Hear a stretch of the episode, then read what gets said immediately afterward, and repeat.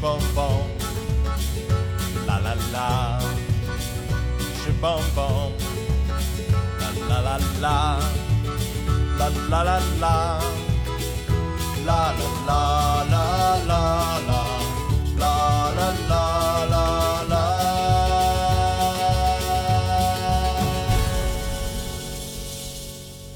在这期节目的一开始呢，我想给 AD 你先讲一故事。啊，来，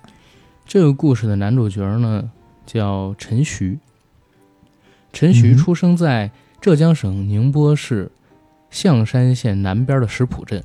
嗯这是一座人口不到十万的小镇，然后也是全国六大渔港之一，渔业呢十分发达。当地有不少人在上个世纪末，就是八九十年代的时候，靠着改革开放的红利下海经商，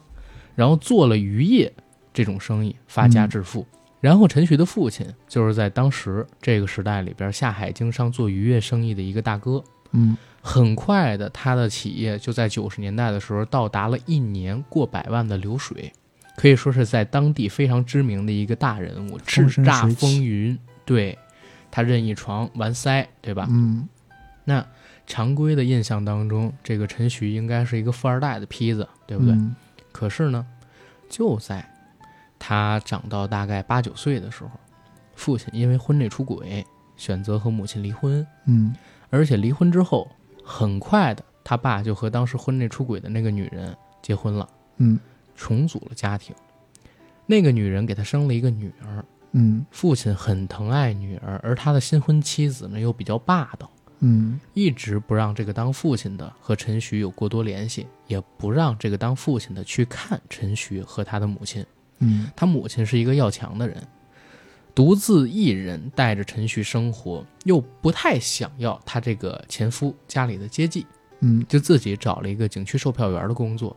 啊，去照顾陈徐，养陈徐。也是景区售票员吗？是的，你听到我讲出“野”字的 时候，你已经觉得我已经 get 到了一点东西了吧 get 到了一点。嗯然后因为父亲，呃，怕自己这个新老婆嘛，对吧？就一直嗯对陈徐呢不太关注。十二岁的时候，陈徐遭遇了他这辈子都印象很深的一件事儿是什么？是有一天，他和他的爸爸在爷爷奶奶家见面儿，嗯不小心被自己的那个妹妹撞到了。这个妹妹就是父亲和他的新婚妻子生下来的。然后这个妹妹一出现，他爸立马推开她，而且在这个妹妹走开之后，他爸爸还补了一句说：“下次啊，当着你妹妹的面儿，你不能叫我爸爸，这样的话会影响到她的身心健康。哎呦，”这个事儿呢，给小陈徐心里留下了非常深的印象。嗯留下了一颗种子。这个种子呢，叫什么？叫报复，叫坏小孩，叫报复。他心里边一直想着要报复自己的父亲，怎么样去报复这个父亲呢？是他从小就希望自己也能成为一个有钱人，嗯他一定要成为一个比父亲还要有钱的人。等到那个时候，他就不需要去依靠父亲给他发红包，然后依靠父亲给他买东西，家里边也不需要父亲的接济，他也不需要忍受父亲这些在我们听来这么无理的要求。对，刚才这个故事有没有让 AD 你想到什么？我靠，你这么一说，我一下就想到了。蓝蓝的天空，银河里有只小白船，隐秘的角落，对吧？爽子拍的，朱朝阳小朋友，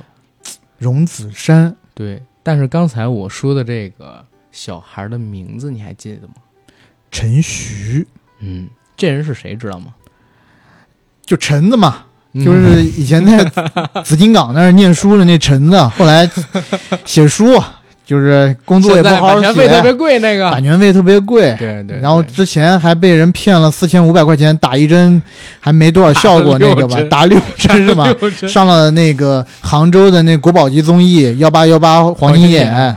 紫金陈老师，紫金陈老紫金陈老师，师。刚才我讲的这个故事呢，是紫金陈老师本人亲身经历。亲身经历接受采访的时候啊，亲口复述出来的故事，就是讲朱朝阳是他自己然后朱永平这个角色的原型就是他的父亲，在他小的时候，他爸就是做渔港生意发家的，然后有钱之后呢，就婚内出轨，抛弃了他和他的母亲，又娶了一个新太太。这新太太呢，生了一个小女孩儿。有了这妹妹之后呢，就更不能跟他父亲一起见面了。而且这个他爸爸的新老婆就是他继母，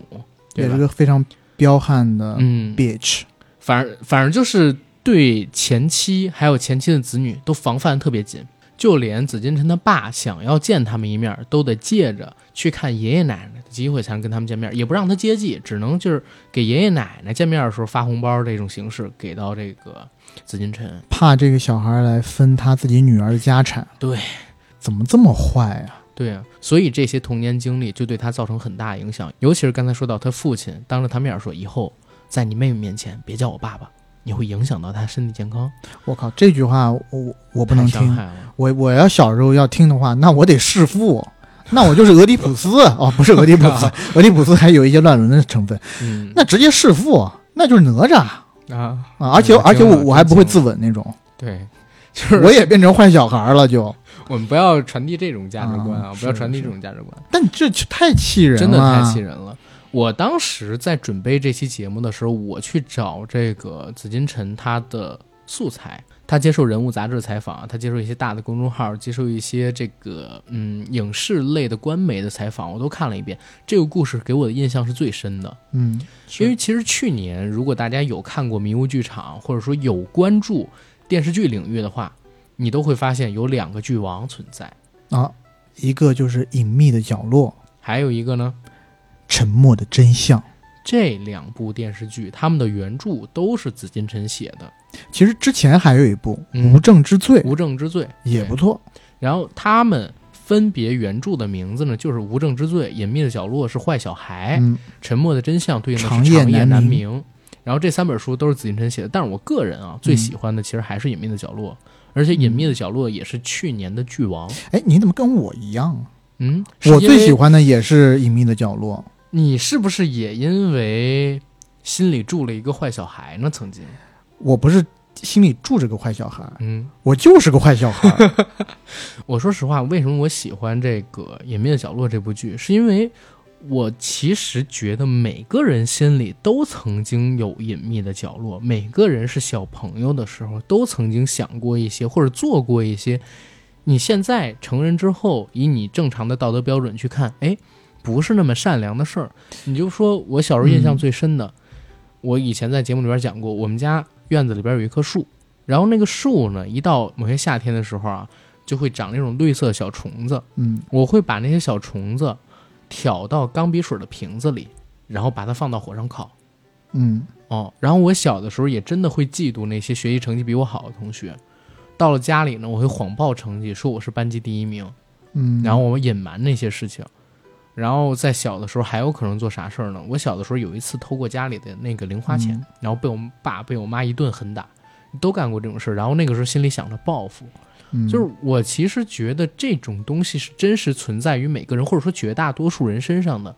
但是我们太少有这种作品去展现了。没错，我也觉得就是比较新鲜，嗯，因为在我国的这种作品里面，少年儿童一般都是正面的、阳光的，是，呃，极少数有这种比较写实的，或者说不能说写实的吧，嗯就是有负面的描写。电视剧它还是有一些美化的成分的，但是当我看到《坏小孩》这个小说的时候，嗯我整个人就被震撼到了。我第一次在中文小说里头，在写一群小孩儿的时候，我会发现。在整个这个犯罪故事里面，嗯让我嗯最不寒而栗的就是这几个小孩儿。是。当时呢，《隐秘的角落》播出之后，我不但是单独聊了一期《隐秘的角落》，嗯我还做了一期特别节目，在《跟你聊聊》里边给大家念了《隐秘的角落》最后结尾的那个反转。嗯嗯，就是朱朝阳写的那本日记嘛，对他自己其实是后来在很短的时间内补了大概大半年的内容，对，而那些内容事无巨细的，就是一个人一个正常人写日记，有的东西不会写的那么详细，嗯而他把每一部分都写的非常详细，尤其是涉及到一些对于案件有重大推波助澜影响的情节的时候，他写的非常详细，而这些内容是他不是写给自己看的，他是专门写给警察叔叔看的。对要让警察叔叔走向错误的破案道路。对，但是最后那本书的结尾嗯留下了一个开放式的结局，那个开放式结局你还记得吗？就是颜良到底对要不要戳破他这个戳谎破言？它，因为在那本日记的结尾说，我真的希望所有的一切，大概是这意思啊，留在嗯这个夏天，明天开始又是新的一天。就是类似于我可以有一个重新的机会去做人，这因样为颜良已经确认这个东西是他后补的了，嗯纸张跟有墨迹，对一下都学出了，都是在这最近一个月的时间里边写的，跟这半年没关系。对，但是他就惊诧于一个小孩儿心思这么缜密，从嗯第一件事情失控开始，到一个又一个人的死亡、消失、被害，原来都是这个孩子在推波助澜、默默操纵。对，就是这本书《坏小孩》给我留下特别特别深的印象我。觉得这本书里面有一句话写的很好，嗯就是原文是这么写的：说在成年人眼里，小孩子永远是简单的，即便小孩会撒谎，那谎言也是能马上就戳穿的。是，他们根本想象不到小孩子的诡计多端，哪怕他们自己也曾当过小孩儿。嗯、然后这个我就 echo 你之前说你小时候那些事儿。嗯然后我记得我小时候，嗯，呃，特别小的时候，二三年级的时候，呃两天前，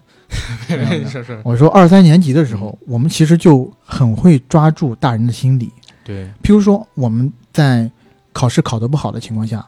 我们一回家就会马上跟爸妈妈承认错误，就说爸妈妈，我这次考得不好，但是下次我会继续努力的。但是接下来会跟一句，然后我就会说，但是妈妈，今天的这个动画片要大结局了，我能不能先看完这个动画片？嗯，看完动画片，我保证好好努力。你知道吗啊？现在听起来这种发言其实有一些绿茶式发言，嗯，有一些表的，但是在那个时父候母看你会觉得好懂事、好小老弟弟实。好乖哦。而且我之前也跟你讲过，嗯我不知道这个有没有上追溯期啊？我觉得应该嗯不算。嗯就是你知道，在两千年左右的时候，嗯那个时候香港电影圈流行过很长一段时间的商业特工电影，以神偷次世代啊浑身是胆为主。然后我们看了那些电影以后，我们自己就觉得我们个个是神偷，而且在当时，因为个人电脑普及到我们很多小孩的家里以后，我们产生了一种刚需的物件儿。这个物件儿呢有两种，游戏盘，一个是游戏碟，哎啊一个是那个游戏点卡。啊，就是上网的， OK 就是网络游戏的点卡。然后我们当时就是，我这么跟你说，嗯我们看了那个， 所以说，其实我说到这一点的时候，我自己觉得有一些不太好，因为我觉得真的也不太好，你这个坏小孩。啊，要不怎么说，有一些人说，哎，这些电视确实会，这些电视电影 确实会影响一部分小孩的这个行为。我觉得从某种程度上也是对的，因为我们当时就是看了这些电影以后，我们觉得，你说哎，吧，浩南哥，我们也得试一试。嗯我们怎么试啊？譬如说，我们一队人基本上都是成群出动，嗯嗯四个人一起。然后当时我们是拿着班牌，就是我不知道你们现在北京会不会有，就是嗯我们学校校门口就是个大马路，嗯，然后嗯是的，要过马路对面的时候，或者出校门的时候，每个班要排着班队一起出小去。学、初中啊，小学的时候，初中以后就没有了，忘记了或者是更小的时候，呃，或者是这几年就更看不到这种了，嗯都是家长来门口接。对，那我们小时候还是大家排成一队出去，然后我当时呢是在班级的最前面举着班牌的，这也是个荣誉啊，那个班牌很大不，是因为个就儿矮几几吗？班什么呃不是不是， 当时我还个儿还比较高羊，群里的大骆驼，对，没也也倒也没有， 就是呃那个时候是谁的成绩比较好，谁才能举啊这个班牌，那个班牌很大。嗯然后我们一出校门以后，大家就作鸟兽散了嘛。嗯嗯然后我们三四个关系最好的男同学就过去了。嗯到旁边的小卖部或者到旁边的书店，因为那个时候的呃游戏碟，我们指的是以盗版游戏碟为主的嗯，那些游戏碟，嗯基本上都在旁边的一些书店里面会摆着，你知道吗？嗯然后我们呢就会到书店里装着去挑选书籍。嗯这时候呢，第一步是先把班牌放在游戏碟的那个框架上，就是它是一个小呃，它是一个小纸箱，纸箱里面竖着放了很多游戏碟。嗯我们先把班牌放在上面，然后这时候我会打眼色给我的一个哥们儿。让他去问老板，因为我们会挑老板是一个人时候的下手，就是他底下的柜员不在，就只有他一个人在看店。然后我们会让另外一个同学去问他一些问题，就譬如说，哎，那个老板，就是某某参考书在哪儿买，某某什么什么东西在哪儿买。然后，但是我们之前已经提前，绝对提前已经看好了，就是那本参考书在那个店的另外一个角落。我们这同学去让这个老板帮忙的时候，他不就不能分身来盯住我们了嘛，对吧？嗯然后这个时候，我们就以迅雷不及掩耳盗铃之势，拿了几盘游戏碟，夹着就走。啊啊而且有的时候到后面真的。技术炉火纯青到我们已经不满足于游戏碟 了，我们每要说这天么多吗？ 我们每天都在挑战自己，你知道吗？我跟你说，到很大的为什么音像一条街全黄了？就是因为你们这群混蛋在，就是因为哎呦我们这群坏小孩，我们当时什么呃游戏点卡啦，什么游戏碟啦、书籍啦、老漫板画书啦 推多、少钱 CD 啦什么的，就是而且当时可能店内的那种摄像头还不太普及的时候，是是，真的无所顾忌。每天过去，第二天还很 就是有的时候考得不好，还让老板去帮我们签字，你知道吗？装家长签字，但他每次签的时候就在说：“好吧，今天就先不动你了，等过几天再来动你的店， 因为你帮我们签字了，你知道哎，吗我说真的，你们这种经历，我小时候从来没遇到？”过。啊，是吗？真的我们小时候那边玩的可啊野了，我没有，北京这边可能还好一点。我我从小还算是一个好孩子，真的算是一个好孩子。啊看不出来啊。我心里边都是有贼心的，但是从来没有在，别主要有可能是，呃，没有那么多的小伙伴儿哦，跟我一起去搞这个事儿。哇，我们以前真的玩的好你野你就像我跟你讲，我跟我之前跟你讲过，我第一次去网吧是朋友跟我一块儿去，第二次我就被劫了，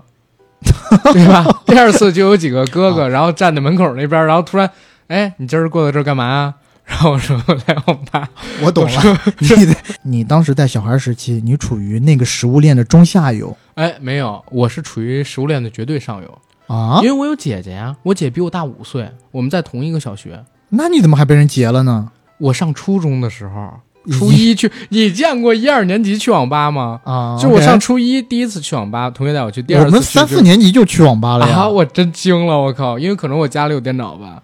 对，我们四四五年级家里也有电脑了，啊还，比那你你早。们去网吧干嘛？你家里电脑玩的氛围，而且当时嗯网络的条件不太好。对我当时哦你去主玩要是玩网络游戏，对，你去玩网络游戏、玩 CS 什么的，嗯你只能在网吧里面有这种体验啊。对，但我就说我从小就真的挺乖的，我靠！因为上边有姐姐，还有她的同学们照顾我，嗯，然后家里边管得又特别严，对吧？身边的小朋友又没有那么多，然后就就没有做什么作奸犯科的事儿，不像你们一样，你们这纯粹小偷儿，你知道神偷四世代，你这而且我啊特们，警新神偷，你简直是！而且哎不我们，特偷新时代啊，而且我们当时确实早熟的也比较，而而且我们当时就是知道一些生理方面的知识也比较 早。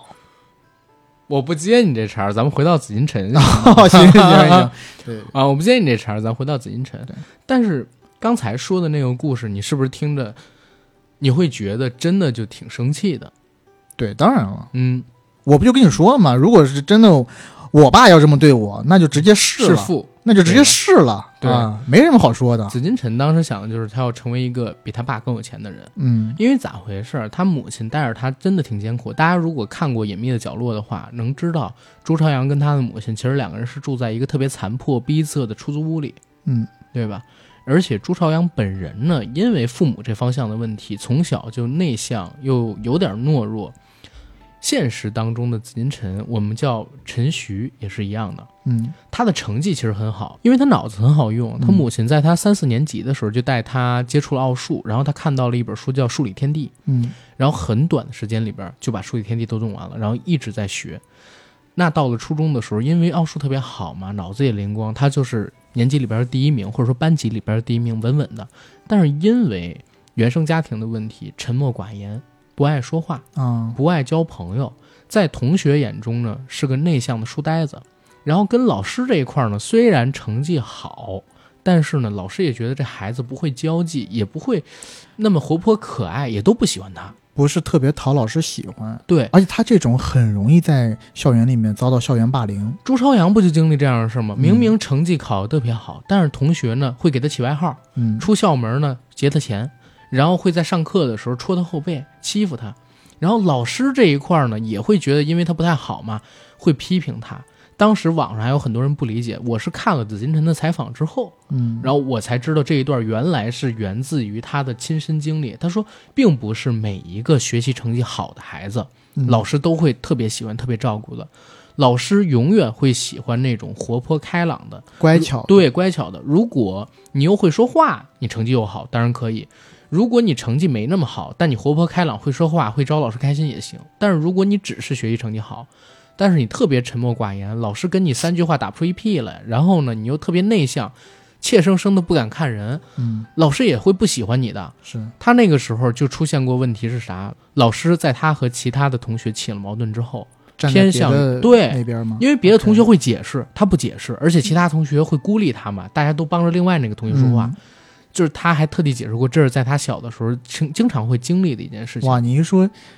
别的同学会孤立他这个事儿，我一想到我小时候干过好多这种事，就是你是反方， 就是去你是你是那个什么，就是去呸怂呃你，恿，对，就是去怂恿其他同学就不要哎，你大家不要跟他玩儿啊什么的。然后我你是是《生活大爆炸》里的呸你，我就属于是那个呃你说的第一种情况，你就是《长江七号》里边那油头小子。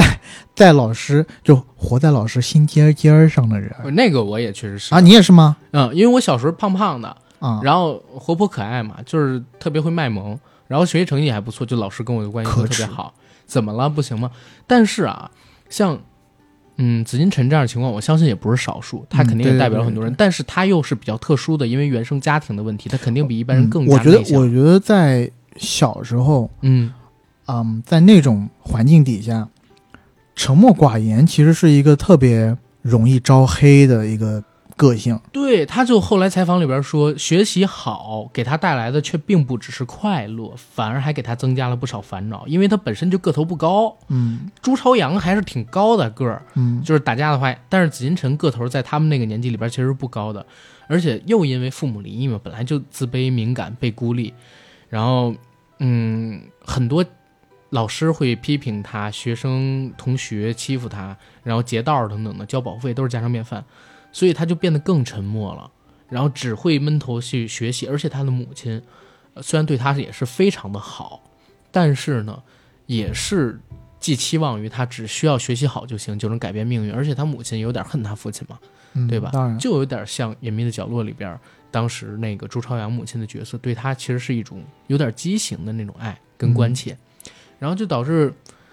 紫金陈小的时候就特别希望可以逃离开自己的那个生活的小城市，嗯，然后能到一个更广阔的新天地里边去，比如说上到高中，上到大学，他自己在父母离异之后的那段小学时光和初中时光，是他人生中最灰暗的时光。现在回忆起来，可能都是。所以你看，一个人小的时候的经历对一个人影响有多大，嗯，对吧？他最后我觉得啊，走上写作这条路，可能跟这事儿也有关系。因为最近紫金陈上了两个热搜，嗯，最近的一个热搜呢是他前两天发了两发了一条微博说，哎，一个吴亦凡，一个林生斌，嗯太魔幻了。我觉得我都要封笔了，我写的小说都没有现实世界魔幻。这个上了一个热搜，就是在网络上边儿挺能表达的，嗯靠文字挺能表达，说话说的很厉害。第二个热搜是啥呢？是早一些的，今年五月份的时候，他上了这个 幺八幺八黄金眼，就开场的时候 AD 提到那个事儿，嗯，在黄金眼里边他提到自己呢，因为常年写作嘛，腰做的肌劳损，腰肌劳损、腰间盘突出，然后他就被人给骗了。当地的一个呃，应该是理疗中心吧，号称是中医理疗中心说，说可以给给他打一些中药进对到脊椎那边去。而且还说蔡少芬就是在他们那儿治好的，然后让他 让他交钱交四千五去打针，嗯他真交了。首先我得说一事儿啊，这事儿爆出了之后，蔡少芬第一时间跟他的工作室发表了声明，嗯，然后不但对紫金陈表达了关切， 而且呢还说要追究那个中医理疗中心他们的刑事责任，然后等等等等的，或者说什么责任，反而是侵犯了他们名誉权之类的。他们从来没有在那儿看过病。然后在幺八幺八黄金眼上，你能看到紫金陈他是一个不太会用语言表达自己，甚至有一点点呆呆的、萌萌的这么一个形象的人，所以你就可以想到。他是一个适合写作的人，文字是他表达自己的最好的方式。对。但我看他的履历，嗯我也没有想到，不是，或者说，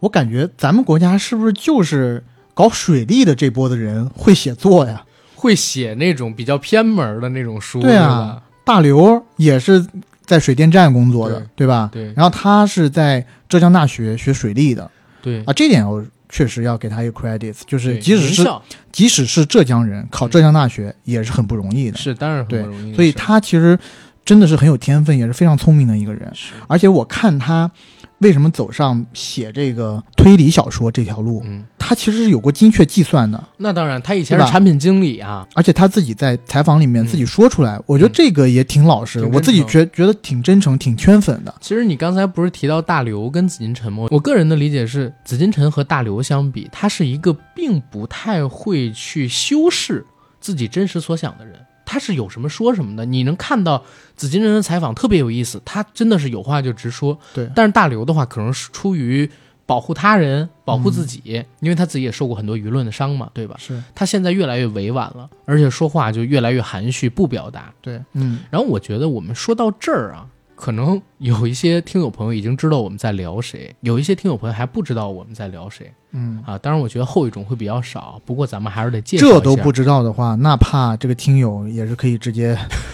他他去年是消失了吗？多听几期我们的节目就知道了。咱还是得介绍一下紫金陈，对吧？嗯紫金陈啊，浙江人，一九八六年生人。其实不开玩笑的说，他可以说得上是目前中国的悬疑推理小说第一人。嗯，对吧是，之前曾经凭借《无证之罪》《隐秘的角落》《沉默的真相》三部电视剧出圈。这三部电视剧呢，都是引自他的原著小说。是，然后他其实是从二零一零年代开始创作悬疑推理小说的，在很短的时间里边就取得了巨大的商业成功。现在呢，紫金陈这个人，包括他的 IP，已经在影视圈里边一指难求了，非常的贵。然后我们硬核电台其实之前也做过《隐秘的角落》和《沉默的真相》，嗯但是今天呢，我们想跟大家聊一聊紫金陈这个人。啊，紫金陈其人，紫金陈其人，刚才我说到的这个陈徐，其实就是紫金陈的名字，嗯对吧？为什么就是，呃，陈徐紫金陈他的母亲会那么恨他的父亲？你看看这孩子的名字你就知道了，有多爱才能有多恨。嗯陈徐，陈徐，对吧？徐其实是母亲的名字来的，两个人的名字合到一起是这个儿子的名字，但是因为婚内出轨啊，就把过去的糟糠之妻还有自己抛原弃配了妻子的儿子给抛弃了，而且后边不理不问，对吧？对，所以能聊的东西很多呀。我跟嗯 AD 也是做了很多的功课，不不但是在这段时间里边把《紫禁城》几本小说又看了一遍，嗯然后呢还去恶补了很多关于紫禁城的采访啊、视频啊，然后文案啊等等等等，包括他自己写在书前、书后的那些蜚语，嗯，对吧？？其实能聊的东西挺多的，对吧？而且紫禁城，我觉得从去年开始对大众也不陌生了，嗯，对吧？除了今年刚才说的那俩热搜之外，嗯。他还上过一次热搜，就去年你还记得啊，吗？对，那那次我就觉得特别搞笑，嗯就是因为《隐秘的角落》火了，嗯，这时候呢，紫禁城呢，因为他是一直有豆瓣账号的，对，然后我其实也 follow 了他豆瓣账号。嗯你现在如果点进他豆瓣账号看的话，他的最新的一条动态是去年时候发的，啊，就是说，哎，我好久不上豆瓣了。现在偶然过来一看，怎么有这么多人说我文笔不好？我是招谁惹谁了？类似的这样的语句，对，然后之前上了一次热搜，就是说的这个，很多人觉得他的故事空有结构、空有情节，但是是文笔实在太差、太烂。嗯是嗯，他之前有两个梗，你能在看这个《沉默的真相》跟《隐秘的角落》的时候，在弹幕里边看到，比如说留下了拉兰面州拉，面一样的眼泪，或者说对眼泪像兰州拉面一样流下来，嗯，还有手像印度飞饼一样张开拦住嗯我，什么这个那个，都是他曾经的文笔描写。我觉得很有意思啊。嗯，但是他开始的时候，就像你说的一样，呃，这块儿我也是看过采访的啊，嗯他说《隐秘的角落》突然之间火了嘛，嗯，他们之前没想到《隐秘的角落》能火嘛，他一直都特后悔，说当时跟出版社一共只备了一万五千本书，对，结果没想到第三天就断货了，后边再印呢，那股热度其实就过去很多了，导致是挣钱挣的很少，他一直耿耿于怀，夜不能寐。然后当时呢，他上了豆瓣，因为好久没看豆瓣，想看看大家怎么夸他的。结果呢，他上了豆瓣，发现看完《隐秘的角落》原著《坏小孩》那些人都说他文笔差，非常生气。对，说非常生气，然后他就把豆瓣给卸载了。后来他又上过一次豆瓣接受采访的时候说，就是等《沉默的真相》，《沉默的真相》播了之后，大家对他就是另外一套说法了，就说你挺牛，你真的挺会写的，还而是且有你点东西挺的敢，写的。嗯，，对，然后那之后他就放弃了嘛，他发现大家只是被一时的那种东西给带着走，嗯真正的东西是会留下来的嘛，对吧？然后就放下了。而且紫禁城他这个人，我觉得蛮有意思的啊。其实他八六年的，没比咱们大多少，可能比你大五岁、四四岁，比我大可能说是七岁，嗯但基本上你也能给他算得上是一代人，对吧？就是八五后嘛。对。然后跟我们年纪没差多大，但是呢，他的创作生涯却开始得特别早。紫禁城，刚才我们说，他上初高中的时候，上小学的时候，其实都是比较灰暗的那段时光，因为父母的离异给他带来了这种性格上的影响，所以他很希望自己到了大学生活之后，可以摆脱开这些过去的阴影。二零零四年就是他的转折点，那年他十八岁，然后考到了浙江大学建工学院水资源与海洋工程专业，然后也逃离了自己这个生长的小镇，成了一个大学生。然后在大学里边的紫金陈呢，终于可以摆脱他父亲的阴影。然后大一的某一天，他发现寝室楼下有一个二手书摊儿，学校里边经常会有这种活动嘛，嗯，在倒卖二手书，他就到那儿看了看，结果呢，发现了影响他一生的一本书，你知道是啥吗？怕不是东野圭吾的某本书吧？不是，是证券投资学哦，啊。因为紫金陈还记得刚才我们说过他小时候说的那个理想嘛，就是要成为一个比他爸还有钱的人。嗯，他一直以来都很有金钱观念的，就是对省钱、对挣钱这件事情非常在意。所以那个时候就是股市开始出来了嘛，然后他作为一个大学生也有资格去开户了，然后他就买了一本这个证券投资学的二手书，嗯，然后去看，意外的就接触到了炒股，从此之后一发不可收拾。他上学的那几年，正好是中国股市比较火的那几年，那个时候他还是赚了一点点钱的，导致现在还有这个网友在 B 站上或者在哪儿评论说：“哎呀，希望股市有事儿。”就是紫金陈在股市上亏了钱，就需要写本书来回血，然后等等等等，特别有意思。我看他的评论，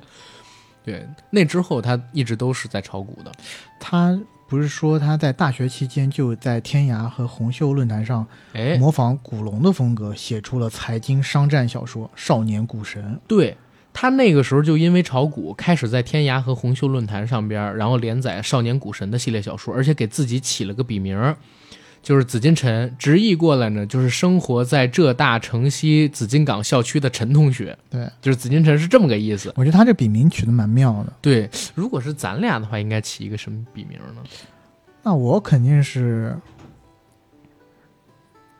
朝阳 AD 北通刘，我应该是北京通州流吗？啊，刘某某刘同学，啊，亮马奶，就生活在大北量亮奶吧，呃生活在泛亮马河区域的奶子，真到位，真有样儿啊！反正当时呢，陈子是写呃这个少年股神，然后一鸣惊人了，当时成了天涯论坛的一个热门帖子，然后有好多出版社跟他买这个版权嘛，说哎你能不能把这个书然后给我们来发？当时他还真卖了，还稍微挣了点小钱，啊、稍微挣了点小钱。然后我看他零五年就嗯出版了一个长篇小说，叫《爱不明白》，那他才大二啊，对对，而且他早期还有一本书嗯、叫《浙大夜惊魂》，嗯那本书到现在都很有名，讲的故事蓝本是发生在浙大的，而且就发生在紫金港校区。然后呢，以浙大的校歌做麦格芬串起整个故事，然后是一个恐怖推理惊悚小说，当时也很火。而且从这儿开始，或者说，呃，从《少年股神》就开始了。他故事里边好多人，你都能发现跟浙大有关系，啊，对对对，对吧？要不然就是浙大理工科高材生，嗯，要不么然就是就是大教授，哎，大教授就永远你找他的故事蓝本都跟浙大有关系，嗯，所以我觉得他大学时光应该给他留下非常快乐的印象，是他是人生中最光辉的，或者说最开始感受到快乐的，因为脱离开那个小镇了嘛，对吧？是他嗯最愿意回忆起来一段时光，很开心的日子。而且在大学的时候，他还认识了女朋友，嗯，这个女朋友很快就跟他结婚了。哎，为什么我会这么说？是因为他很专一很专一，啊，不像你。继续啊，你继续说呀、哎，刚才信号不太好。嗯，对对对嗯，啊，他毕业之后呢，干了一份工作，这份工作呢是出于他的兴趣干的，不是写小说，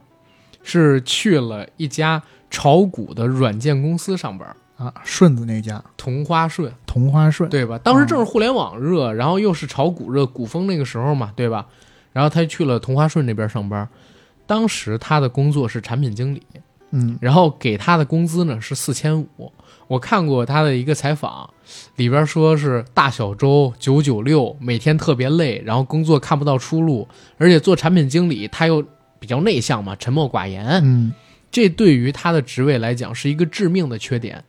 所以呢，领导特别不喜欢他。然后过了两年，他也不涨工资，工资没涨一分钱，也看不到晋升的希望，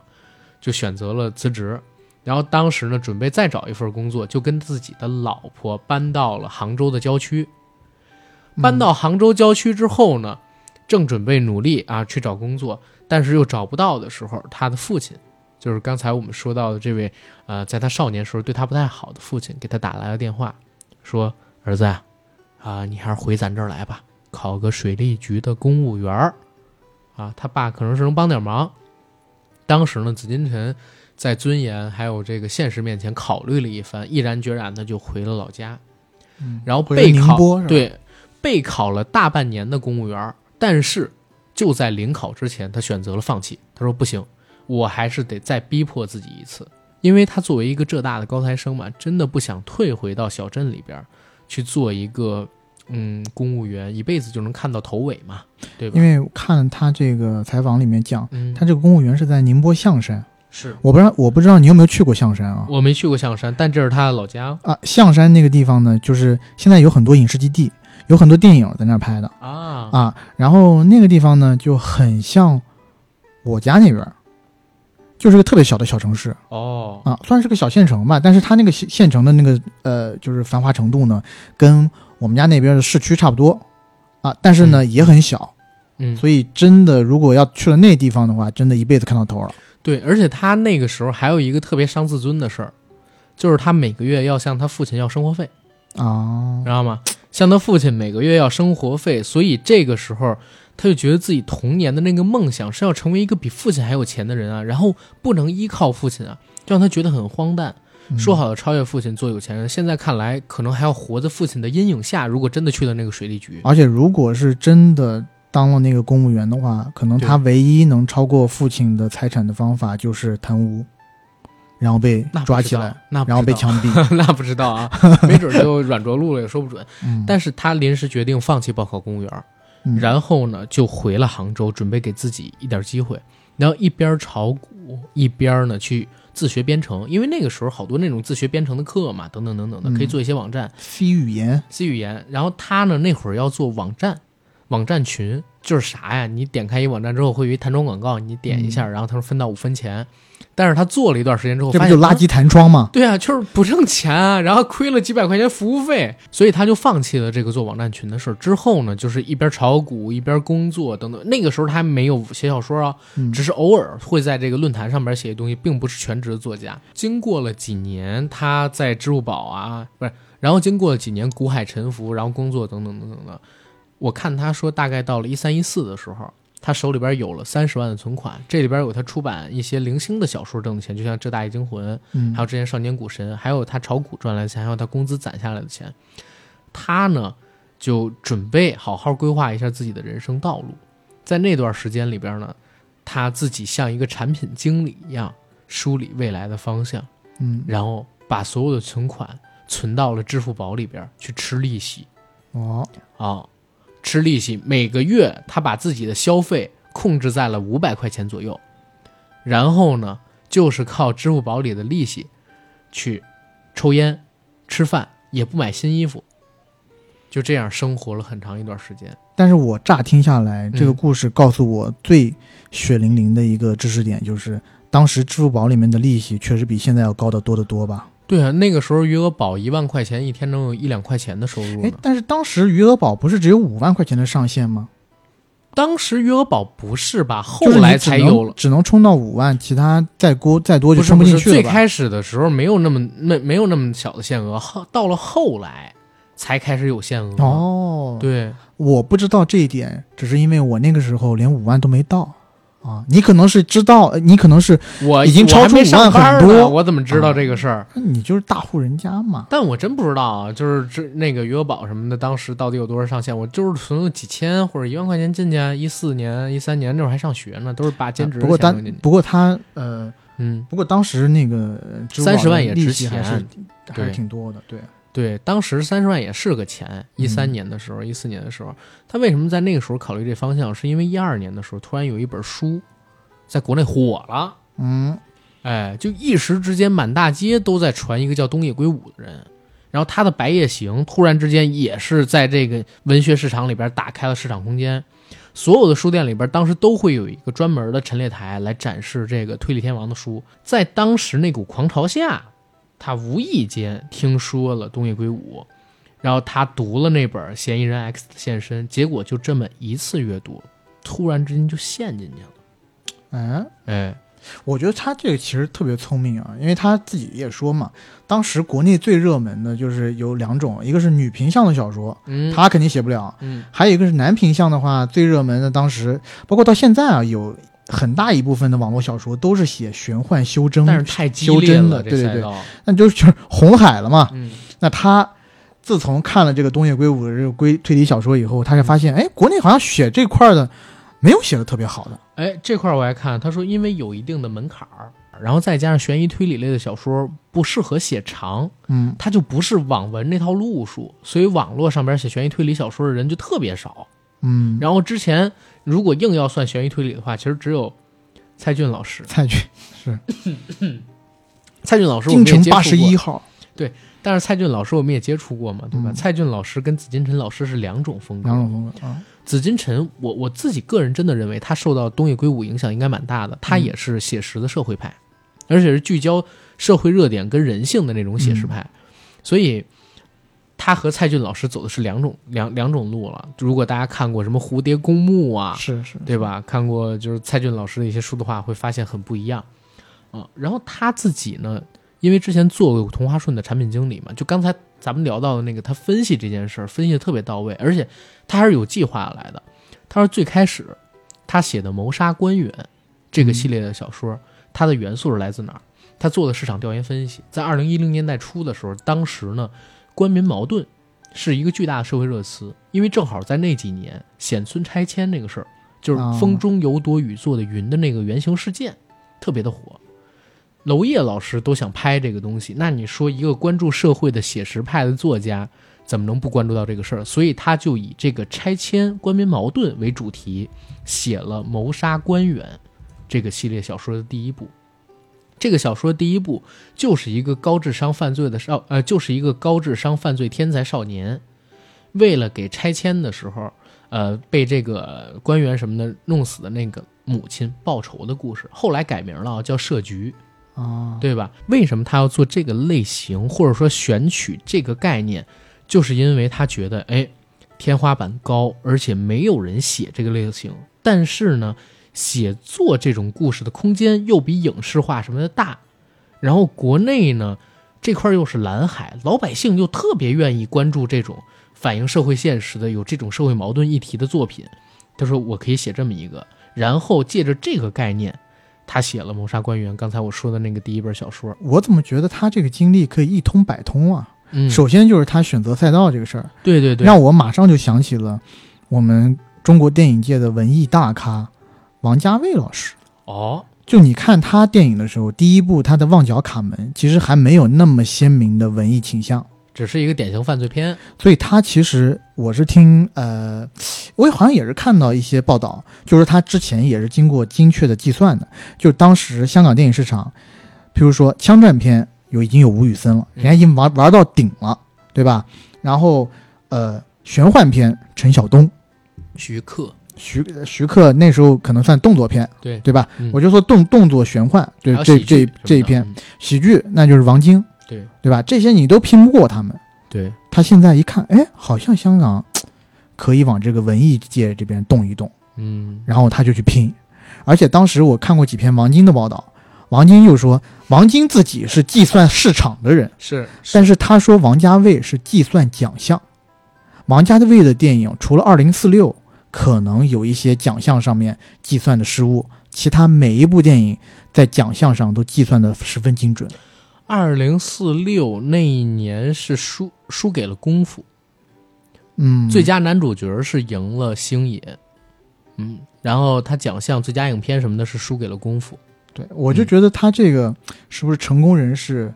其实都是要经过严密的计算的。我不知道，但是我说实话，我看紫金陈他自己接受采采访，或者说我自己对他过去一年时间，因为看了他作品之后的这些了解，我发现他是一个第一很真诚啊，他是什么都敢说，而且说的很直接的人。第就二，说一些大白话，对他一点儿都不掩饰自己，就比如说做一些商业性考量的时候，嗯，他会经历严密的计算，这可能跟他从小是个理科天才，学奥数，然后呢，又因为父母这层关系，心思比一般的人要缜密，然后害怕失败什么的有关系。你看，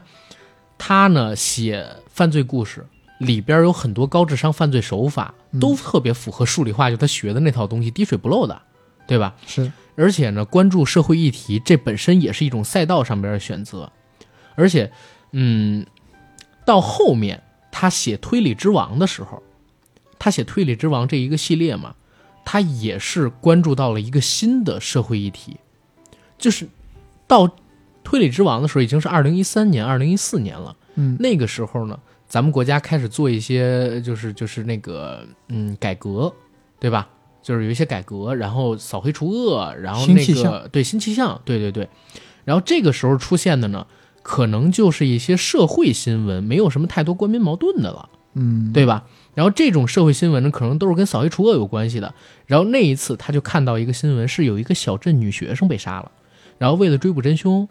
当地的警方呢是调集了超过两万名嫌疑呃两万个人的指纹，最后找到了凶手。然后他呢就有灵感，这个灵感的概念是什么？杀人是为了找人，所以当天凌晨就开始谋划一个新的系列，叫《推理之王》。第一本儿就是无证之罪，然后有一个侦探贯穿这个系列，这个侦探的名字叫颜良，嗯是浙大的高材生，曾经当过警察，这样好方便后续写其他的故事。然后这本书当时出来之后，也是给他弄了一个创作生涯的高峰。我觉得他就当时写这个东西的时候，譬如说嗯，他把一个人物贯穿始终，对虽然讲这个是在小说界可能很经常惯常用的做法，比如说卫斯理系列，嗯嗯对吧？但我觉得他有意无意的，好像是一种潜意识里的 IP 的概念。对对，真的是蛮早的。而且他的创作历程很有意思，都跟他现实生活有关。你比如说《坏小孩儿》，嗯，他的诞生基础是啥？是因为他老婆怀孕了，然后他要做父亲了，好，所以他呢，在即将为人父之前这段时间里边，就想到了自己小的时候的一些经历，嗯就是如果自己行差踏错，或者说那个时候小的孩子已经。他那会儿，我相信肯定也有一些负面想法的。嗯如果他刚才我们说的接受采访的那些东西都是真实的东西的话，他那个年代肯定有一些负面的想法，然后他就写下了《坏小孩》这个故事。其实后边还有一个新闻呢，就是他接受了这个采访，然后他爸看到了这个剧，给他打了电话发了短信，说认出来这个角色是我，嗯说事儿都过去这么多年了，然后他爸呢希望他能放下，而且呢。就是下一次再跟记者沟通的时候，尽量实事求是，说这最近几年我跟你也不错，我还帮你去考水利局什么的。然后紫金陈他给他爸回复的是啥？说我没有想报复你，然后我写这个故事只是想跟自己的过去做一个和解，所有的愤怒，所有的不开心，可能都在这个小说里边给发泄完了，对吧？嗯然后也希望他父亲能放下，怎么样的？不说出来，他心理上的困境永远没办法解决。他三十五岁了，然后童年的经历造成了他很多就是性格上的问题，比如敏感啊，比如自卑啊。他想让自己放下这些故事嘛，所以写了《坏小孩》，儿》，然后再到后来，《长夜难明》他的又一个高峰之作。《长夜难明》为什么会创作出来，就是因为这本书创作的时候正好也是咱们国家的公检法改革，嗯然后呢，他当时正好认识了一些公检法的朋友，跟他说到了这个事情，然后其中也有类似的这种，就是公检法改革的时候有很多冤假错案被平反，嗯这是他创作《长夜难明》这么一个基础。所以其实很多时候我都在想啊，然后我自己其实是读过紫金陈的《无证之罪》《坏小孩》，还有这个《长野长人长野人民的，我发现确实文笔是很差的啊，但是嗯它核儿很好。我于是就想到一个问题，就是究竟是紫金陈特别好，还是我们太缺少，就是这种关注社会议题的，然后呢敢去描述社会上这些问题，拿它去做核心戏眼儿的这样的写作者或者说内容创作者，嗯，我觉得你这个问题提的很好，嗯就是在你提出这个问题之前，我还一直觉得，呃，他的故事完全是以情节取胜，嗯就有一点像我们之前聊到的那个魔咒。嗯，就我之前跟魔咒的那边的人聊是天，就是他说他们的故事就是推情节，所以他们的故事很容易改成影视剧，就是对没有那么多的就是绚丽的词藻的堆砌和那种心境的描写，大部分是以情节推动，它的节奏很快，所以让人看得欲罢不能。但你刚刚说到这一点，就是它 touch 到了社会议题这部分，对，我觉得我回想我这几年看过的书啊，当然我得坦白一点，我这几年也没有看过那么多的，就是本土文学，哦，嗨，包括本土文学嗯，我都看的可能比较少一点。嗯，但我回想啊、我从上大学到现在，有一本书或者有一套系列，我是很喜欢，嗯，是一个叫黄晓阳的作者他写的《二号首长》系嗯列。哦，我也看过那个，那个我特别喜欢，但我现在回想起来，怎么喜欢？是因为它官官场吗？还是因为它真正触及到了一些，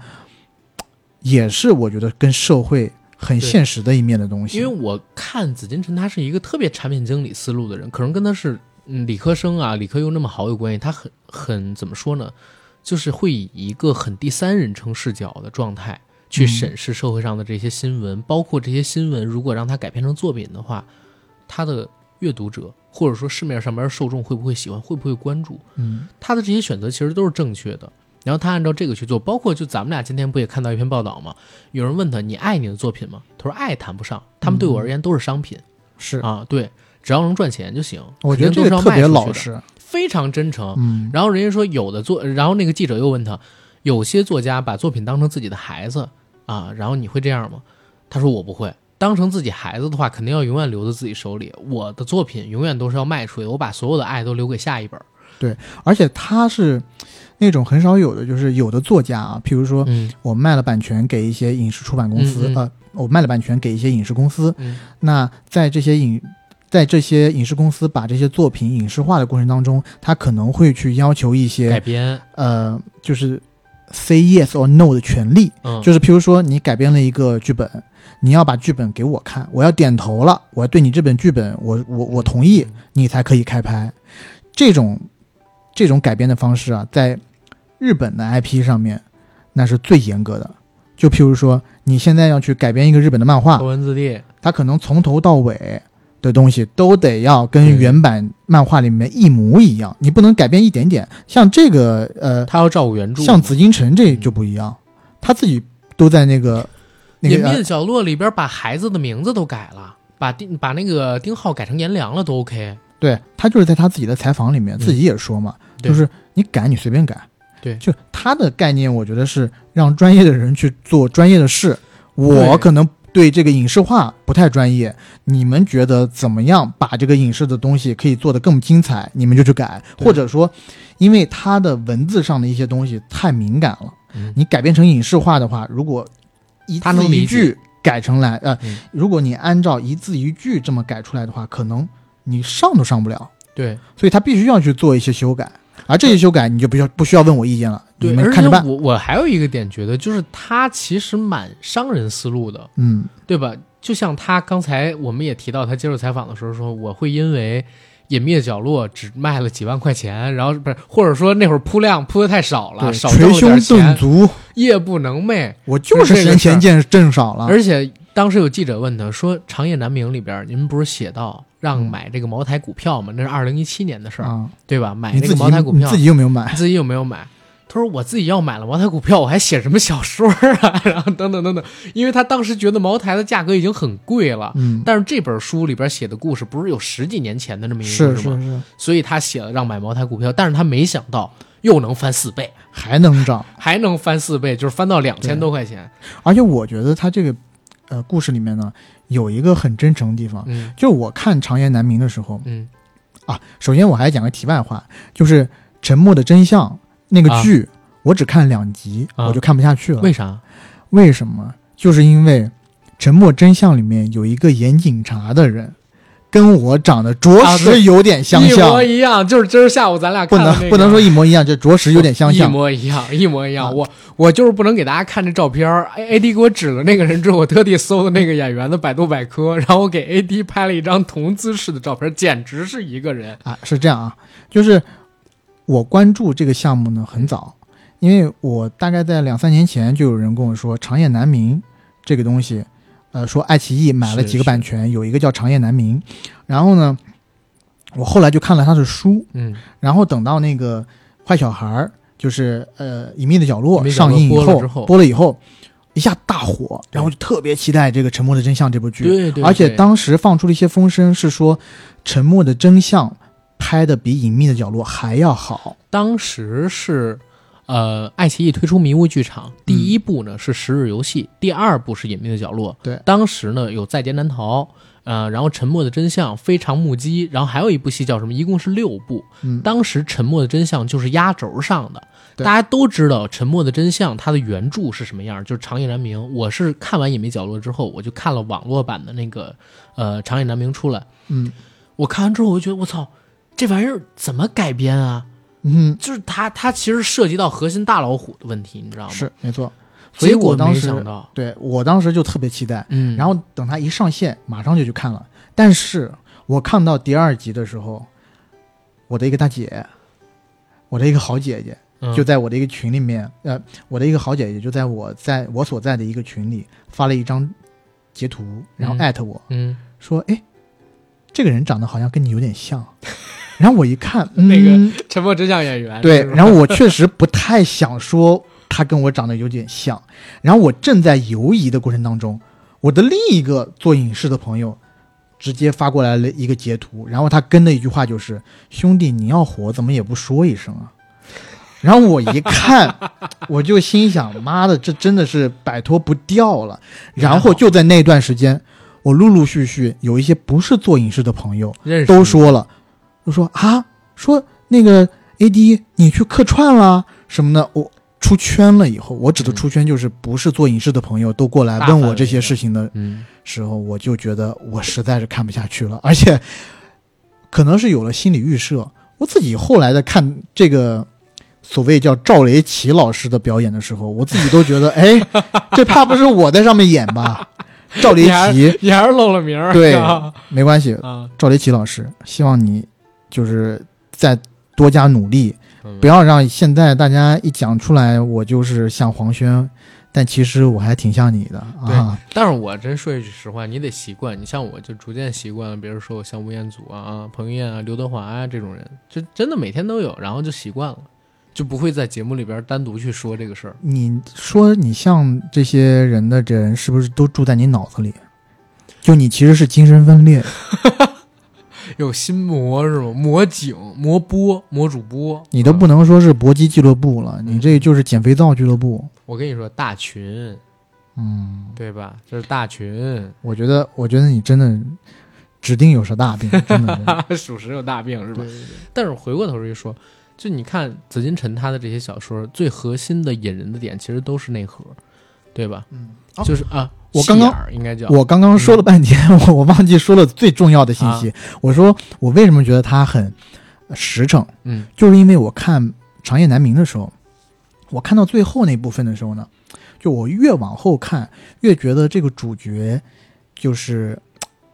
以身犯险，或者以他自身的自杀去唤起某些真相的时候，嗯，这一部分的内容。好像我看过的一部电影啊，就是凯文·斯贝西啊，大卫戈尔医生对那个大卫戈尔的一生。然后我越往后看，我心里越有个疙瘩，我就说，嗯，这家伙应该是看了那部电影写的吧？对没想到丫自己在这个书里面写了江阳这个人，啊，他自杀，是的，他用自杀这个桥段伪装成他杀，这个就是看了这个大卫戈尔的一生以后得到的启发。哎，但是后来我看紫金陈的微博上边，他否认了这个事儿。他说是因为他创作到一半儿，啊、然后呢，有人跟他说很像很哦是吗？像，然后他就自己去看了一下，然后他又怕自己真写完了之后，因为是属于撞车了嘛，嗯，他怕写完了之后不说这个事儿，别人会以为他抄袭，所以他为了怕麻烦，他直接就索索性直接写 了。但前他置作业。对，但他并不是受到这个影响，这是他后来 OK 在微博上发的说的。对那也挺聪明的对，啊、就反正也很聪明，直接回避掉了这个事儿嘛。然后当时呢，豆瓣上边有一些没看过原著的人，确实是拿这个东西说事儿，说哎呦这抄袭，这可以呀、这这什么融梗之类的。但是其实人家紫金陈已经规避了很多填说后来弄，然后等等等等啊，对吧？所以我我一直觉得他是一个非常非常聪明的人，而且他选的这个路线的方向也很对啊，就是他做实体类这种小说，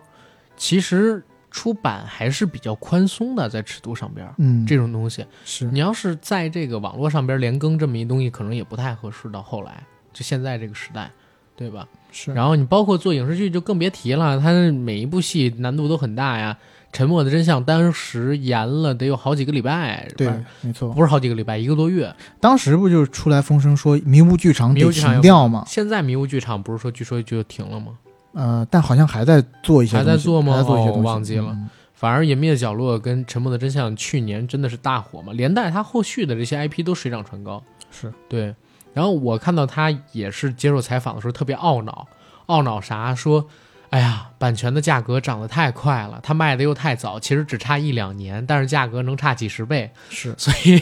所以他特别懊悔，在没有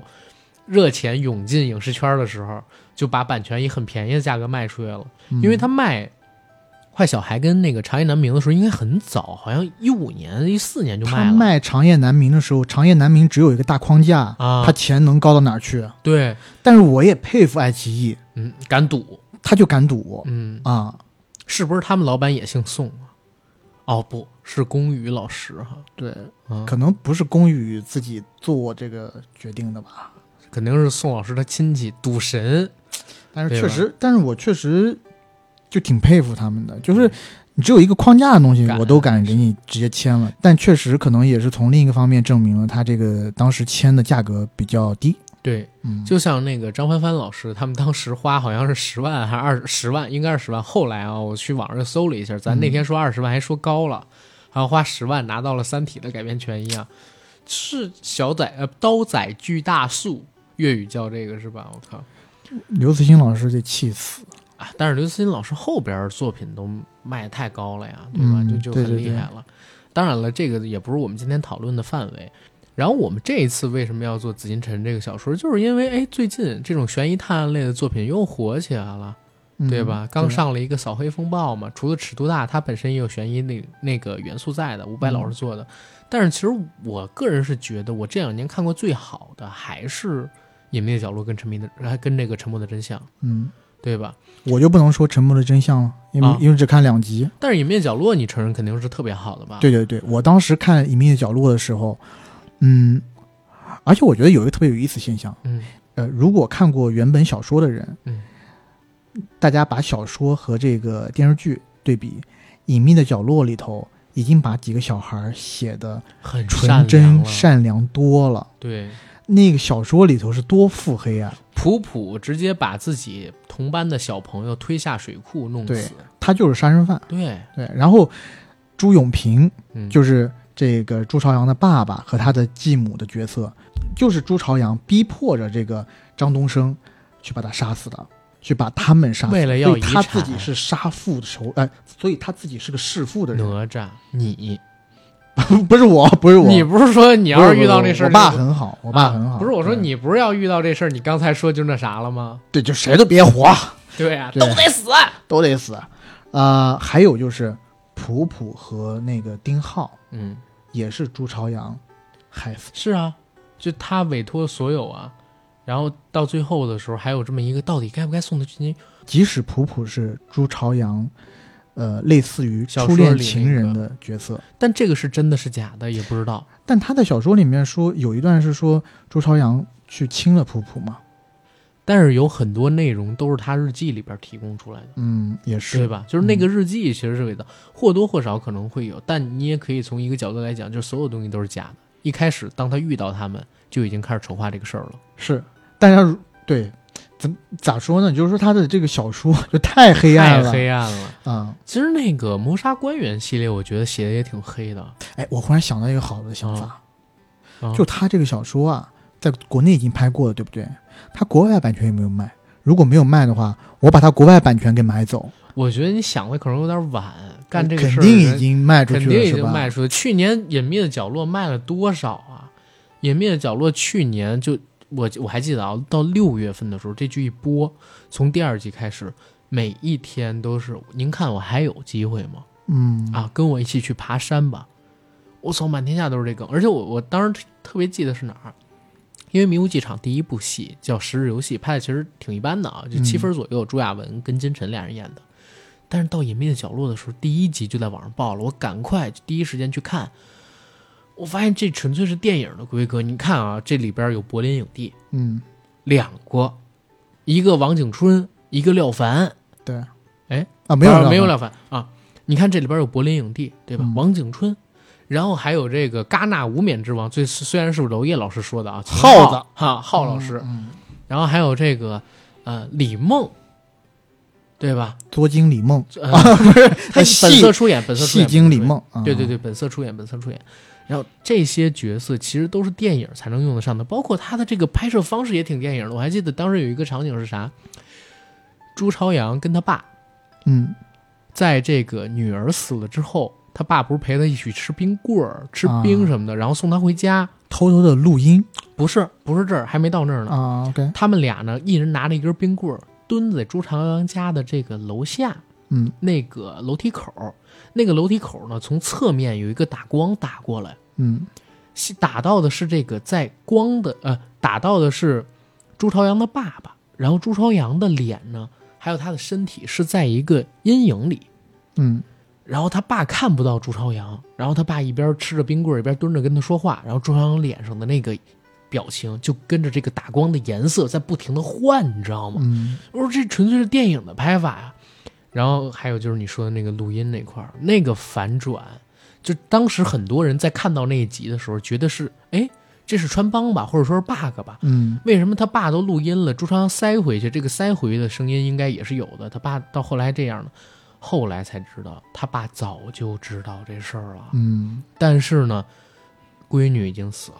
他只不能剩再这是个儿子了。他不能再没一个儿子，啊对当时你知道，就弹幕上边儿还有那个说他爸为什么不报警呢？嗯，然后我就看那个弹幕互相吵架，人说这毕竟是他儿子，他已经失去一个不能失去。然后另外有一个人说那个什么，可他儿子毕竟犯了法呀， 就是我真的我真的惊啊了，就这我种我我这我也真惊了，大当时义灭看了，亲，我对要我要我灭真掉我疯了最后的一个骨肉，对我真疯了。他而且这个，我我也觉得啊，就是这剧改编也很好。嗯，就是到后来他爸为朱朝阳牺牲这个事儿的时候，他一直瞒着朱朝阳自己知道这事儿嘛，所以张东升当着朱朝阳的面儿向他揭露。呃，当着朱朝阳的面儿，然后跟他爸揭露朱朝阳之前那些事儿的时候，朱朝阳脸色是煞白的，然后特别，但是他爸完全都知道这事儿，最后还是为了保护他，让他逃出去。是就这个东西，就是父母亲情这块做，还算是给他爸洗白了一下。我听说是。哎，是你跟我说的吗？还是谁跟我说的？嗯其实辛爽进到这个组里头，嗯也是因为他们其实早就定好导演了，但导演因为各种各样的原因走了，嗯所以辛爽也是半路出家进了这个组，对啊，然后稍微改了一些。而且是那个啥，那个秦昊当时还不，其实这个戏最大的点是韩三平老师啦，嗯，对吧？如果不是韩三平老师的话，很多人是来不是不来的，很多就是包括对这戏能不能播也是有问题的。而且辛爽之前其实也并没有那么有名，对他只是一个拍过几个广告，对对，然后可能这部戏演的这么好，或者说导的这么好，有素文老师的功功 功那个帮助在，对呃那确实肯定是改了肯定几遍剧本肯定了。是啊，啊对，但我跟辛爽，辛爽就是有一次我去他的那个工作室跟嗯他聊天，哦，这还要讲一下，辛爽之前是那个呃 Joyside 的那个乐队的成员，哦，我不知道这个事你，不知道啊我？真不知道。对他，他是 Joy 赛的乐队的成员，但是他很是早就做什出么来的了，应该键打盘手鼓的吧？哦打打鼓鼓还是弹吉他的，我忘了。反正我进了他那个房间里头，能看到很多乐器，有很多乐器，啊吉他啦、鼓啦什么的。明白明白。嗯，而且我我这儿就说回来啊，紫金陈的小说其实是很容易改编成影视剧的，难度的点是在于怎么样过审。对，对，因为他所以我情节很短佩服那些编剧，对，他其实改的不太突兀的。对，而且其实我真的觉得挺流畅的，而且他到最后其实有一段，嗯，怎么说？你可以说是模呃近似想象的段落，开就放是式结局，他在那个隐秘的角落最最后不是有一段特别阳光的那个演出嘛？就是对呃，颜良还有普普，还有那个朱朝阳，他们两站个在一起在那个小操场上特别开心的玩耍，对但是他那个光就告诉你这是假的。这个东西就看你后边怎么解读。包括到最后，警察问那天到底发生什么，朱朝阳说那天，然后屏幕黑了，嗯，然后你就能在音乐起来之前，你听到黑了屏之后出现有人推，啊对，对，没有有没推有他推妹妹的声音，但是最起码他妹妹肯定是先吊在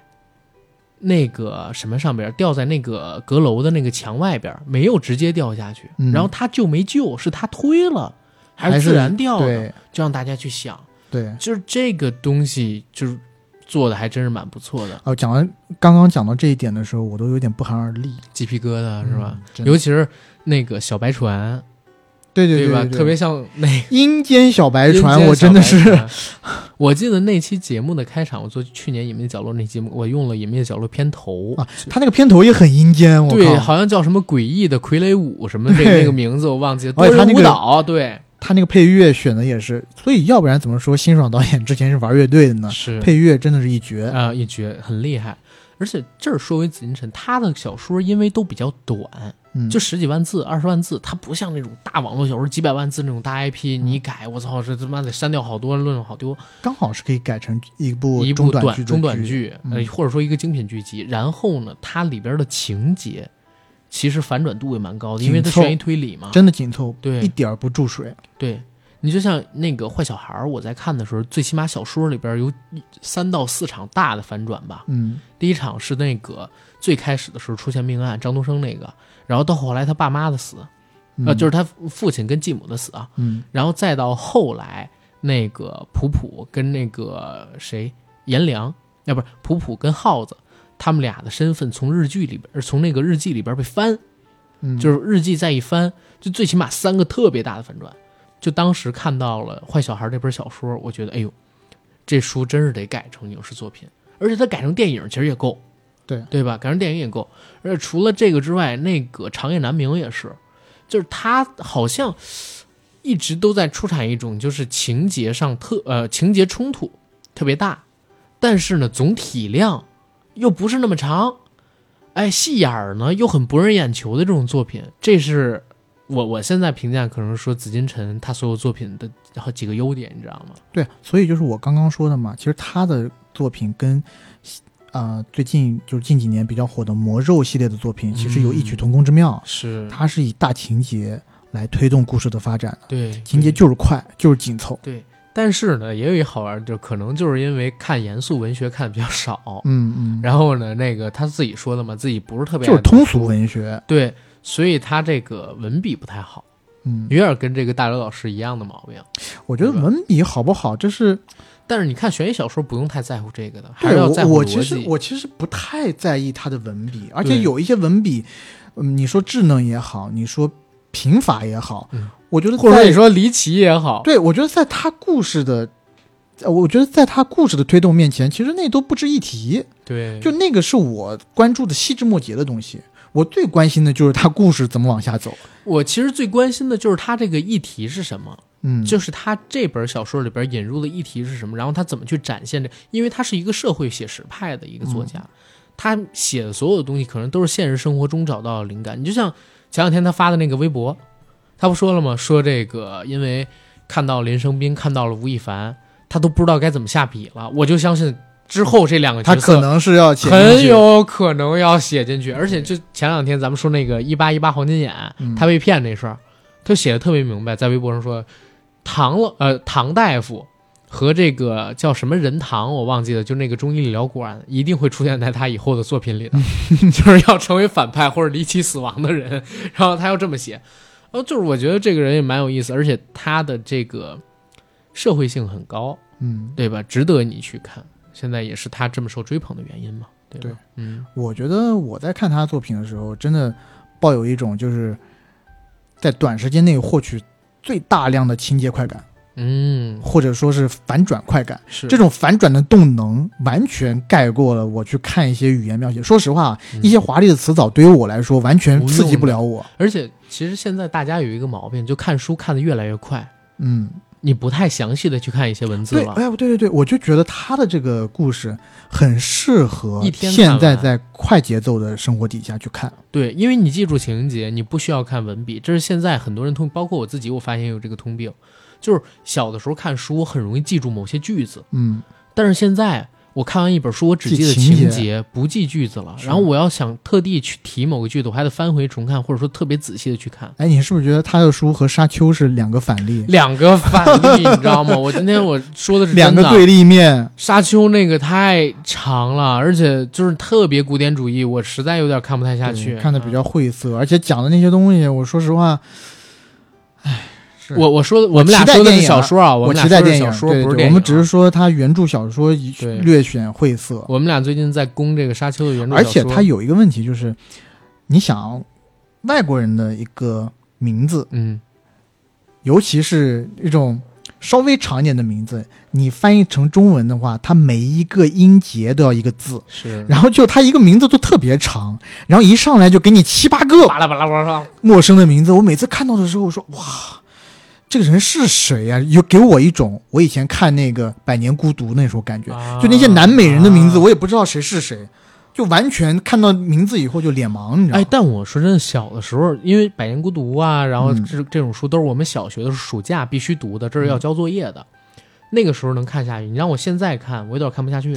一我我觉得有几个问题，嗯一个就是你没有大段的时闲暇时间哦去慢慢的钻研，第二个你没这个耐心，第三个你有太多的其他可以替代这种东西的娱乐了。对，我用这种时间，我去打几盘游戏不好吗？而我且去看个好电影不而且好说实话，因为我们看电影太多了，嗯就是我们习惯了那种两个小时的收那个内容输入体验。对，我们已经快失去就是特别长的内容的那种输入体验的能力了。就像我这个是可以理解的，因为我最嗯近也是看了一些报道说，如果你长期看就是一分钟的短视频、两分钟的短视频，你就失去了去耐心静下来看一部电影的能力。或者说很容易失去这种能力，因为你已经习惯了一分钟，OK，刺激完了，然后你就只能收这一分钟的内容，太给你时间长的那种内容你就接收不了了，怎对么吧？ 越听越像像脱敏那种感觉一样。我真惊了，我靠！啊啊啊，但是紫金陈的小说我觉得是可以的，它比较符合现代，或者说我我最起码我现在的状态，读紫金陈的小说，我还是能享受其中的，对吧？而且也符合像我们这代人喜欢的那种阅读流程，还有阅读体验。真的， 真的，我我因为我从初高中开始嗯，我就喜欢看王朔的小说。啊，王朔小说其实他也文笔这也是样很简练的的，对，但是王朔的那个呃文字，他有一些描写，我觉得特别棒，特别精髓。特别棒嗯。你就像我，我一直以来有一段印在脑子里边，就特别深层次，比如说《动物凶猛》，嗯， 《动物凶猛》里边有一段是这么说的，他是突然跳出了那个故事，嗯然后以王朔本人的视角去写，说此时我正坐在我家的阳台，还不是阁楼上，然后皎洁的呃头脑像月大脑像月光一样皎洁明亮，然后呢，我发现我没有办法写出回忆我真实的故事，因为不管我多想还原当时的真实，嗯我的笔、我的嘴、我所描述出来的语言，都会向着不符合当时的那个方向的发展而发展着。嗯，然后可能每一字每一句只会有一点点的偏差，但是当它形成一个篇幅较长的文字的时候，我就会发现它和我过去当中的记忆形成了一个完全不同的东西，就像戴一个顶帽子一样，每一丝头发之间的缝隙看起来很小，但它们累积到一起就是一个巨大的空间，横贯在你的头和帽子之间，当然对光头除外。葛优老师可能没有这个困扰，啊，横贯在这个帽子之间，语言真是一种撒谎成性的东西。就是这段描写，我就一直记在脑子里边儿，所以我觉得王朔老师跟紫金针还是不太一样的。王朔的文笔是真的蛮好的，他的文笔我觉得是有一种妙处。对，我我记得都是比较短小精悍的，嗯就嗯譬如说他在写人，说这个人，譬如说你戴个墨镜走过来，他就会直接啊前面说来一墨镜儿，前面来一墨镜。对还有一个呢，就是我自己印象很深的，就是看上去很美里头，他写方锵锵嗯光着身子站在幼儿园的那个呃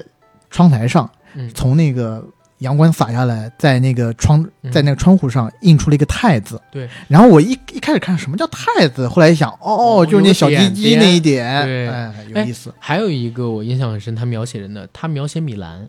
在《动物凶猛》里怎么描写的？他十分鲜艳，嗯嗯嗯，当时呢说的是十分鲜艳，然后冲进了那个少年的脑马小军的脑子里。然后我就当时看那个《阳光灿烂的日子》那电影的时候，我觉得姜文拍的真好。他是怎么看到米兰的？是拿一望远镜在米兰家里边乱转，然后突然扫过去有一个女生照片在那个望远镜的那个镜头里，然后哎他就再转再转，因为他找不着，然后又转转到了一次，哎呦又转，这真次人停住了，不是又停住了，这次就是一个真的照片，就是冲击力一下就出来了，然后他十分鲜艳，就想哎呦王朔这个小说真的就蛮厉害，但是紫金陈的小说我跟你说有一个好玩的地方，嗯，你你知不知道喜马拉雅就是其实做了紫金陈的有声剧，哦，哎，我最近准备要追这个呢。我前两天跟他们开会，他们聊到这个事儿，我想追一下他们那个有声剧。这个我看是不是会和《隐秘的角落》或者说跟那个《沉默的真相》不一样？你因有为好像这两本都要做，你有折扣券吗？好像是免费吧？哦我哦不知道，是吗我啊我我不知道这个事儿啊，我不知道嗯嗯嗯这个最后是做成什么样子。但是我应该有时间的话会去看看，因为之前影视作品改编的还不错，然后那个小说也还 OK，嗯，嗯，我看他最后到底做成有声剧或者什么样。然后还有一个有意思的八卦，因为咱们有一个朋友啊，就叫边疆，其实也是咱们的听友，嗯嗯，他自己呢跟紫金陈是好朋友，然后他送了我一本《长夜难明》的原著嘛，然后我操上边有这个紫金陈签名的，但是呢，紫金陈的签名儿我我给， 你要不要看？非常幼稚的一些提法嘛。呃，不是，他的签名就叫紫金陈，但是为什么我要给你看？是因为他这个签名啊，发到我朋友圈里边之后，被我朋友圈里边所有的人都 diss 了一遍，就是他字写的太太有意思了，我操！而且这么小，而且这么小，对吧？嗯、就是他他那个名字写的确实是非常的有意思，而且小，我提个议啊，嗯，这期节目上线以后，你把他的签名拍张照 发在这个做封面是吗？不是不是做封面，你就发在第一条的那个置顶啊、呃就就你发在你发第一条 comments，啊，我跟喜马人联系一下，别让他给我吞了。反正到时候我发一下，让大家看看。嗯，就是紫金陈老师他的签名到底是怎么样的啊？不过我觉得今天我们聊他的东西已经挺多了，对吧？嗯，然后，呃，聊的再多都不如亲自去看一下他的作品，看一下他的作品，看一下刚才我们提到那两部剧，嗯，然后看看那个我我说的那广播剧什么时候上，大家也可以去听一听。然后呢，还有一个点，就是如果大家听这种节目不过瘾的话，可以等我们下一期节目，就是我们聊中原特辑的时候听一听。嗯，然后我们现在中原特辑呢在开放征稿啊，欢迎听友和我们一起共创内容。大家可以把自己身边遇到的有意思的、诡异玄奇的故事发到我的这个群管理员的微信号上面，J A C K I E L Y G T，我会写在本期节目的附属栏里。发给他之后呢，然后我们会在这周进行录制，然后周六中元节当天给大家播出来发给他不就是发给你吗？啊。哎，我我 我一直都刻意回避掉小号，其实我这个事儿啊，给大家营造出一种我们有团队的哦我们假我象们有很多很大的对团队的假象是吗？那重新再说一遍啊，不用了，我你这个戳穿已经戳穿的很刺破 了。 ，OK， OK，反而把它发过来就 OK 了。然后因为人家一看到 GT 就知道是你啊，光头啊，我、真疯了。嗯，然后呢，我们硬核电台啊，这个和啊贝瑞甜心的合作也刚刚到期，欢迎其他的这个冠名方啊合作方来找我们冠名啊，我们接着再卖我们这个冠名权。然后其他的事儿基本上也没别的，想加群的也是加刚才那个号，对吧？然后还有一个事儿啊，我们下周呢会开始陆陆续续的在硬核班长上边儿发这个，呃，我们之前直播平台的那个邀请码儿，想跟我们一起共创内容，想跟我们一起聊天的，关注一下我们公众号啊，好吧？然后节目到这儿，好的，拜拜。拜拜。